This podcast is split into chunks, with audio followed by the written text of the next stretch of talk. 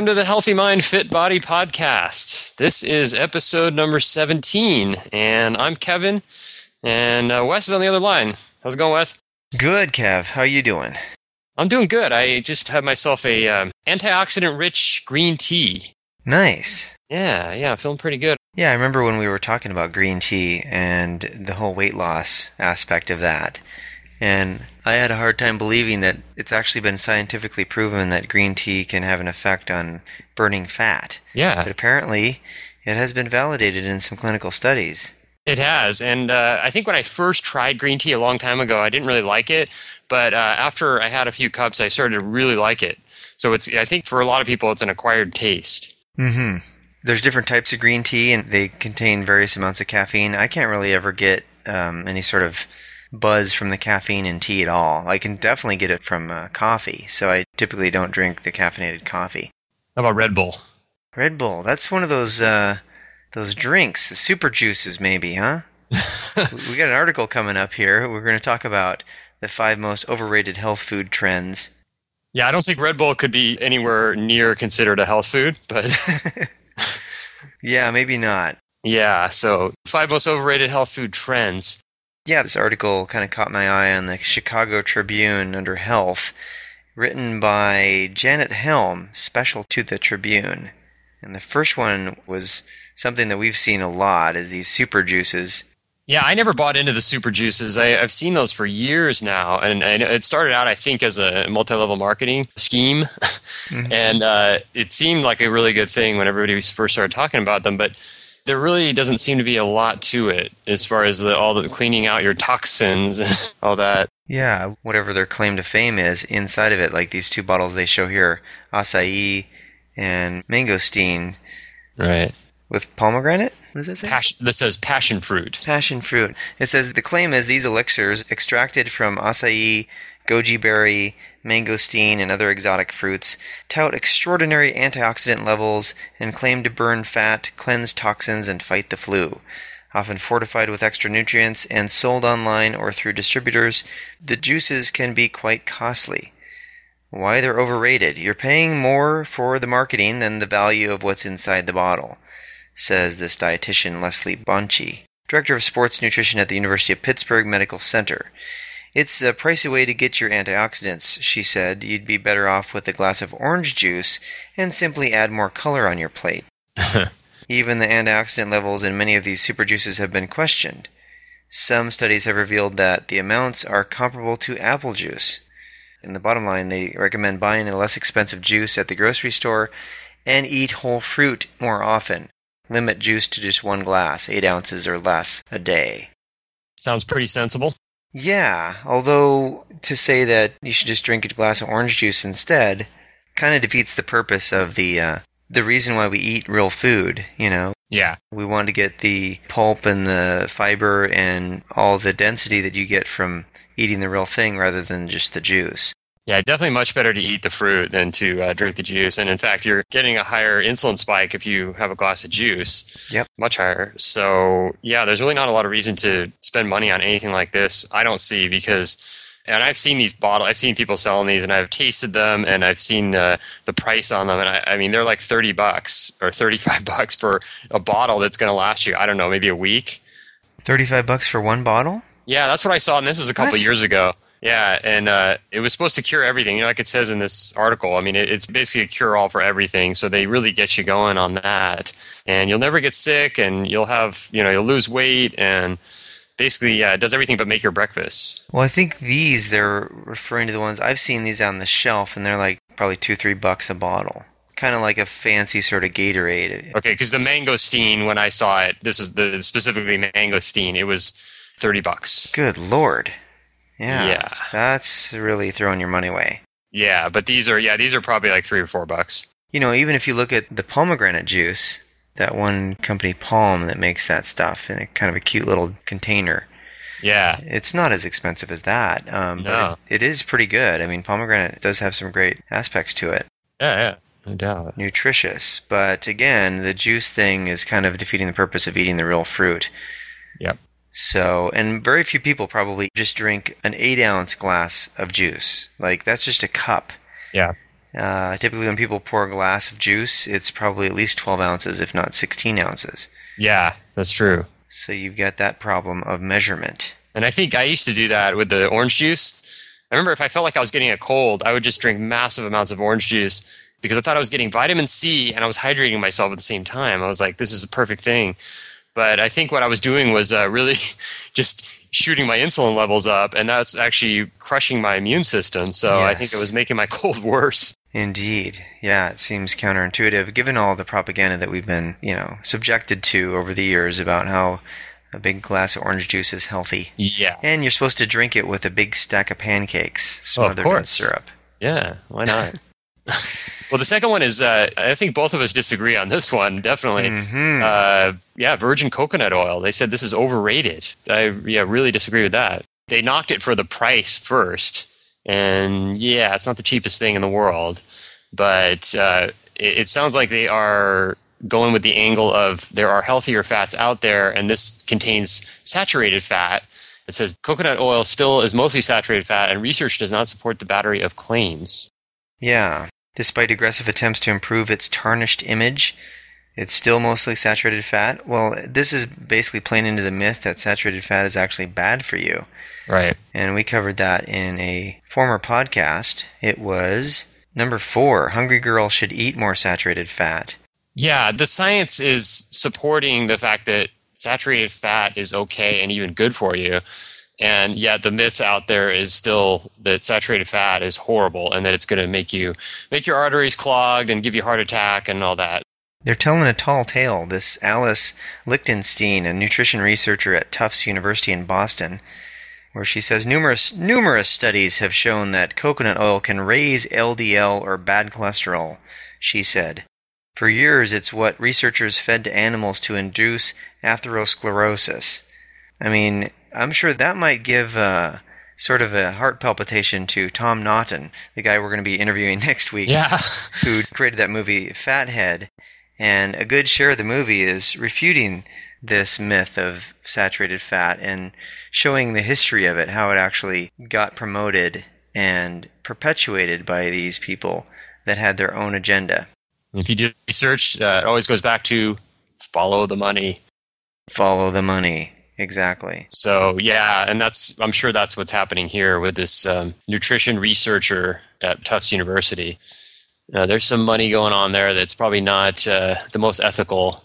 Yeah, if you go to Fathead Movie, he has a list of experts from the film, and a few of these people have actually written books about fats. For example, Mary Enig, PhD biochemist, author of Know Your Fats. And she says the cholesterol theory is totally and completely wrong. It was made up out of whole cloth and then pushed. Yeah. And of course there's Sally Fallon, president of the Weston A. Price Foundation, who said that we've never had these corn oil and other processed vegetable oils in the human diet before and in the entire history of the world. So it's pretty obvious that what's being promoted in the mainstream is not actually healthy for people. Because the bottom line they say here, do not run out and buy coconut oil, especially if you plan to use it in place of more beneficial oils that have been thoroughly studied, such as olive oil, which of course is fine, but then canola oil and other vegetable oils. Yeah. These vegetable oils are really high in omega-6 fatty acids, and that can contribute to a lot of inflammation. Yeah, we certainly don't need more vegetable oils. And next week, when we talk to Tom Naughton, we're going to probably get into that, because in the Fathead movie, they really get into the oils and how that came about and why exactly we are told that coconut oil is bad and to eat more vegetable oils and things like that just are horrible for your health. Yes, repetition is good, and the more we can counteract the nonsense in the mainstream, the better. Yep. Because obviously they've done a poor job of informing people what the truth is. That's what we're here for. So coconut oil is good, and I would recommend getting the kind that still has the flavor of coconuts. But you can use the other kind to cook with. Basically, it's flavorless. I posted an article on this on our blog on the healthymindfitbody.com, mm-hmm. and I recommend the Nature's Way. It's extra virgin coconut oil. It was actually the best tasting and the cheapest one that I found in the health food store. So nice. I actually like the coconut spread that has, it's chopped up coconut. Yeah. And it's pretty tasty because it tastes more like the the Mounds and Almond Joy bars that I used to love. Oh, yeah. Sometimes you feel like a nut. Sometimes you don't. Sometimes you don't. So the next one, the next most overrated health food trend is enhanced waters. The claim is that these supermarket shelves are filled with these bottles of brightly colored waters that are spiked with vitamins, herbs, antioxidants, and other ingredients with names like Defend, Rescue, and Focus. Some claim to stave off colds, boost alertness, or relax you, while others attempt to lure you with promises of weight loss. So, yeah, I've seen a lot of these, especially at Whole Foods. They've got, like, just shelves and like, whole aisles full of these drinks. I prefer Smart Water because my IQ goes over 200 when I drink that. Oh, yeah. Yeah, that's right. Yeah, that's great. Although my brain starts to hurt because it starts pressing against my cranium. It gets so big. So I got to drink regular water to get it back down to size. Yeah, exactly. Yeah, it's filled with electrolytes, which is good. So it's good to drink things that actually replace some of those essential substances in your fluids. Yeah, along the lines of the Smart Water, they also make Vitamin Water, and they have these Vitamin Waters called Vitamin Water 10, mm-hmm. and they use stevia instead of a whole lot of sugar to sweeten it. Nice. And so they only have 10 calories, but they're really good. I mean, they have some just amazing flavors of that. So if anyone's looking for a good alternative to, you know, an antioxidant drink that's not filled with fructose and sugar and stuff. And speaking of Fathead, here in the overrated section, they have the advertised benefits are often overblown, according to the Center for Science in the Public Interest, an advocacy group that sued Coca-Cola this year over the, quote, deceptive and unsubstantiated claims, unquote, of its line of vitamin water beverages. So, yeah, the CSPI guy is hard at work cracking down on people that it doesn't like. Yeah, and that's often not what it looks like on the surface. So they're trying to stop these bad people from making bad foods and making everybody unhealthy, but the actual result of that is the opposite. Yeah, they have some explaining to do because they were the ones initially responsible for getting the trans fats to be used for like frying French fries and so forth. Yeah, they don't really have a leg to stand on here with nutrition at all, so... Lost all credibility. Yeah. But they do make a good point that you don't want to get this water that's sweetened, which can be just like the juices we just talked about. Yeah, and it's hard sometimes to tell because it looks so healthy and they have so many health benefits listed on the label, and it's easy to fall for it, but then when you look at the ingredients, it's like... There's so many carbs in some of these drinks. And I remember when I first started drinking iced tea back in college, I got the Snapple, mm-hmm. and I thought they were so good. And I was drinking like a couple iced teas a day. Oh, the sweetened ones? Yeah, the sweetened ones. Oh, my God. And later on, I found out like these things not only... I didn't even know they had caffeine in them either. I just thought they were really good tasting. So I'd drink up at night, and then I'd be up really late, and then the sugar, and I mean, it's just... I'm thinking it was high fructose corn syrup, wasn't it? It probably was. I mean, this is back in the 90s, so it probably wasn't even sugar. But yeah, the sneaky sugars and the sneaky carbs in these things will get you. Yeah. So the recommendation is pretty good. You know, get your nutrients from foods, or take a multivitamin and drink plain water. If you want flavor, add a slice of lemon to tap water, or look for calorie-free flavor-infused waters. Yeah. Which are kind of interesting. Tasty. Yeah. And then we've got miracle seeds. Mm-hmm. So miracle seeds. Flax seeds are showing up in all sorts of foods, including bread, cereal, pasta, yogurt, salad dressing, and soup. So the latest seed is chia, which comes from the same plant that gives us chia pets. Is that also like chia head? Mm-hmm. Yeah. Added bonus. Awesome. Both seeds are promoted as a top source of omega-3, the good fats, linked to heart and brain health. Well, see any problems here? Well, flax seeds, I guess, are not the best source of omega-3s. As they say, it's not a reliable source of omega-3s. Potency is much weaker compared to what you'll find in fish. This is from the author of The Ultimate Omega-3 Diet. Yeah. But I used to get the stuff with the hemp seed, and mm-hmm. that's pretty tasty. But, I mean, it's not something that's going to dramatically affect your health one way or the other, I don't think.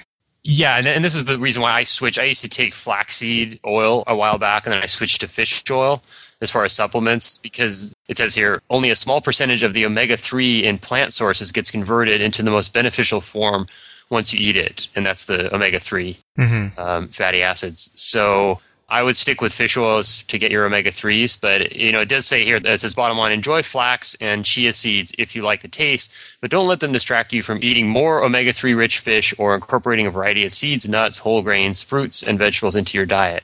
I actually get the flax seed meal I do like the taste of flax, and it is pretty healthy. I mean, you look at the balance of what's in it. It's high in good fats, and it's got protein and some carbs.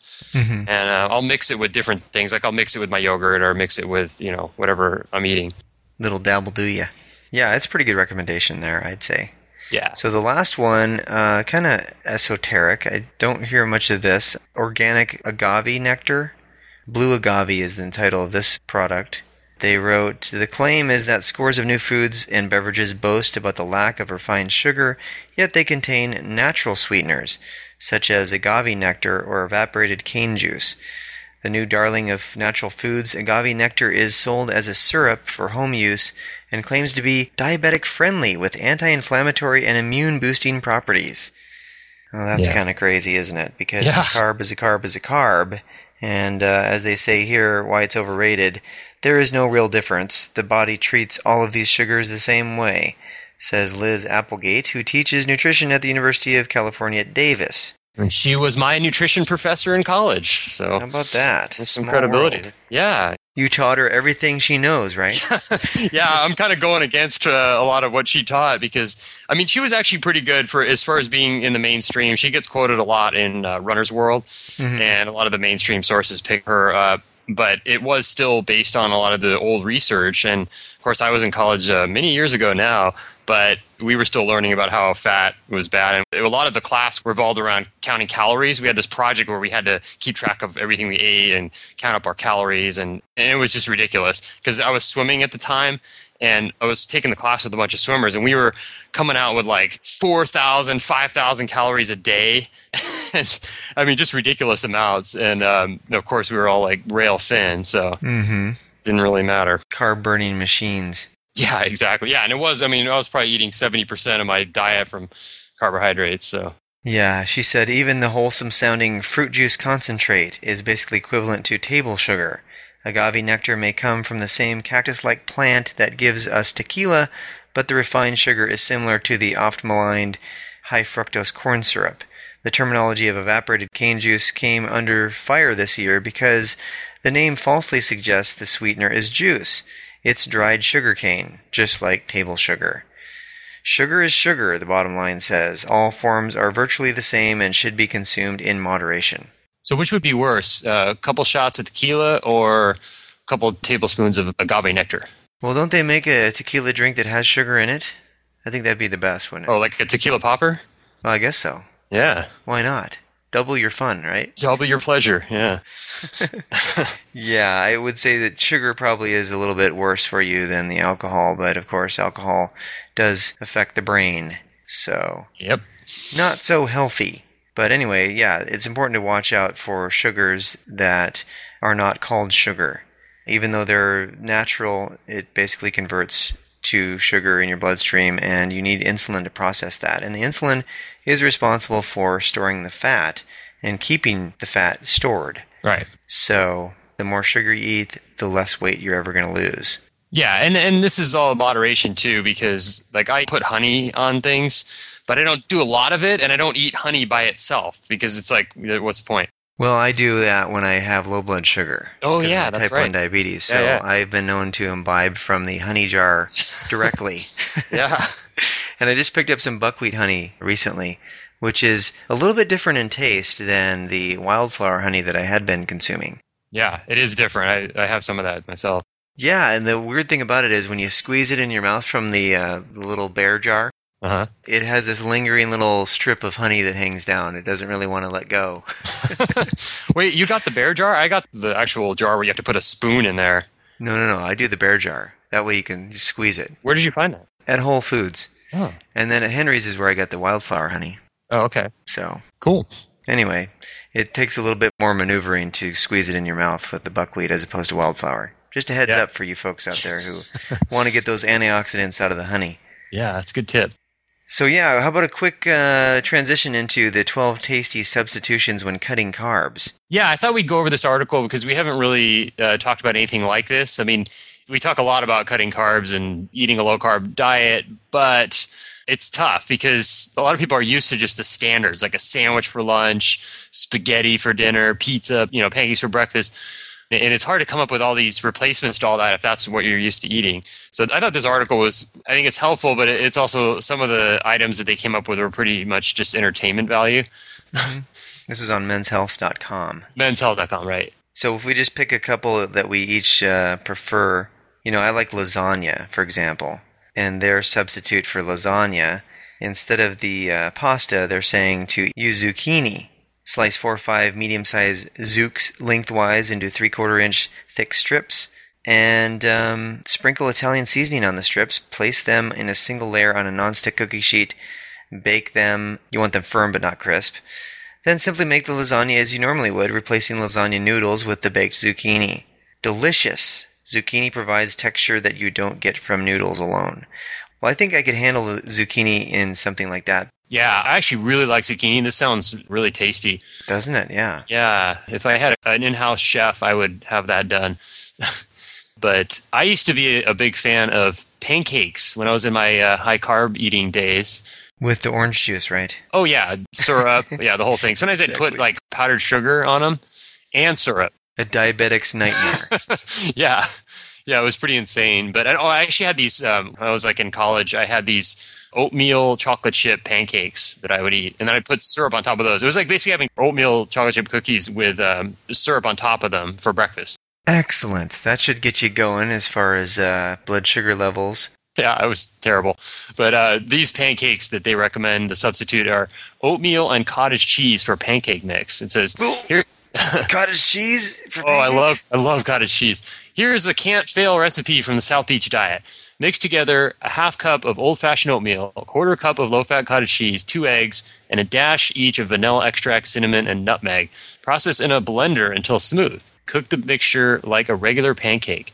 And it says the carbs eliminated is 45 grams per pancake. That's amazing. Yeah, so I would definitely do this. I actually do make a pancake substitute. They're called flax cakes. Uh-huh. And you basically take 3 tablespoons of flaxseed and 2 tablespoons of water, and you mix in an egg and banana, like a half a banana, and you just mix it all together and then cook that up, and it turns into a pancake, and they taste really good, and they're low carb. Master chef at work. So do you put syrup on there? Because here they say with syrup you could never tell the difference. Yeah. I mean, if you want to throw in some extra carbs, but no, I didn't eat them plain. They're actually pretty good. The flaxseed. I'd recommend. I usually use a dab of pure maple syrup, which a little bit goes a long way there for the flavor. And it's really tasty. Yeah. Otherwise, you can get the sugarless syrups, the ones that have hardly any carbs in them. Oh yeah, which is good. But in any event, I mean, this is kind of like a once in a while thing to eat pancakes because. Your body would much prefer eating the seasonal berries and other sorts of fruits and substances that don't involve the grains. Yeah. But speaking of that, there's pizza. That was my other choice here. You cut the gills out of the inside of a mushroom. So this is a portobello mushroom instead of a crust. Then you place the mushroom on an oiled cookie sheet and bake it so it dries out slightly, and then add tomato sauce, mozzarella, pepperoni, and other toppings, and broil until the cheese begins to melt. And it says, like pizza but moister. Give me a fork. So that might be pretty tasty. Portobello mushrooms are pretty good, but I'm not sure if we'll substitute for the crust. Yeah, I don't know. That's not really working for me. But if you're desperate, I guess that could fill the gap. What I've done for pizza when I eat pizza once in a while is eat the New York style, which is real thin crust. Yeah, and you can thin crust, and you could take out the thick part of the crust at the end crust. Yeah, you don't eat this thick stuff at the end, and you're pretty favorable there as far as the carb-to-protein ratio. Yeah. And certainly enough fats with the cheese. So every once in a while, it's good to eat that stuff, but as a way of life, not so much. Yeah, exactly. My second one was spaghetti. Oh, I thought you were going to go for the beefaroni. Yeah. I actually used to eat beefaroni, the Chef Boyardee, when I was a kid. Uh-huh. And, it was pretty much a regular thing. But I didn't want to be seen in a swimsuit back then, but not anymore. Let alone a bikini. True. So spaghetti was a staple for me for, I don't know, 20 years or so. And then when I started going low carb, that was a tough one to give up because I ate spaghetti and ravioli like probably 3 or 4 nights a week. At least. But I switched the noodles from regular spaghetti noodles to brown rice, and I felt a whole lot better when I ate the brown rice noodles. And I also cut down on the amount of noodles that I was eating, and just added more protein and fat to it, and it just seemed like so much better of a meal rather than the old way of doing it, which was I used to just take a bunch of noodles, cook them up in water, and then dump them on a plate and dump a bunch of spaghetti sauce on them, and that was my whole meal. Yeah, ragu or prego. Oh yeah, ragu, yeah, for sure. That's Italian. Yeah, I remember when that first article came out way back, I think in the 90s, about how pasta makes you fat. Yeah. And I just dismissed it out of hand because I'm like, that's impossible. Right. Carbs are a source of energy. How could they possibly make you fat? Yeah, it's nonsense. But it turns out that's the carbohydrate insulin factor that they're talking about. Yeah, and this one, the substitute for spaghetti, it's spaghetti squash for spaghetti. So a cooked spaghetti squash is like Mother Nature's automatic spaghetti maker. The flesh becomes noodle-like strands. All you have to do is cut the squash in half and remove the seeds. Then place each half, cut side down, on a plate with 1/4 cup of water. And then nuke the squash for 10 minutes or until it's soft to the touch. Let it cool, then scrape out the spaghetti strands and top with pasta sauce and cheese. And I would add some kind of meat too, because I'm a meat kind of guy. But carbs eliminated are 30 grams per cup. It sounds good. I've never tried this one before, but that sounds like a good one. Yeah. Interesting. Squash flesh. Yeah. Yeah, I'm sure if you put some nice pasta sauce on there, some marinara. Yeah. Mighty tasty. Some green olives, perhaps, for garnish. Oh, yeah. And Parmesan cheese. I'm getting hungry over here. No, I'm getting hungry.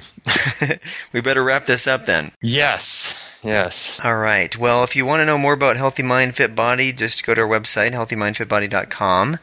And we have a link in the show notes as well as on the website to the iTunes page. And you can rate and review the show. That'd be much appreciated.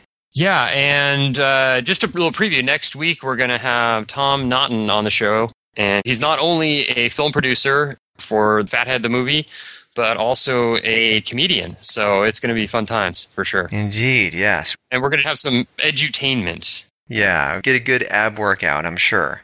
Yes. Tom will give us a run for our money in terms of the humor. Yeah. But also educational, too. We just watched that film and recommend it. So yeah. You can also go to our site to download the free bonus audio that we have about the 3 pillars of achieving your perfect weight. Just sign in there with your name and email address, and then you get the download and get started on this program if you're interested in a healthy mind, fit body. Yeah, and check out our blog, and we'll be talking with you next week. So have a good week, everybody. Take care, everyone.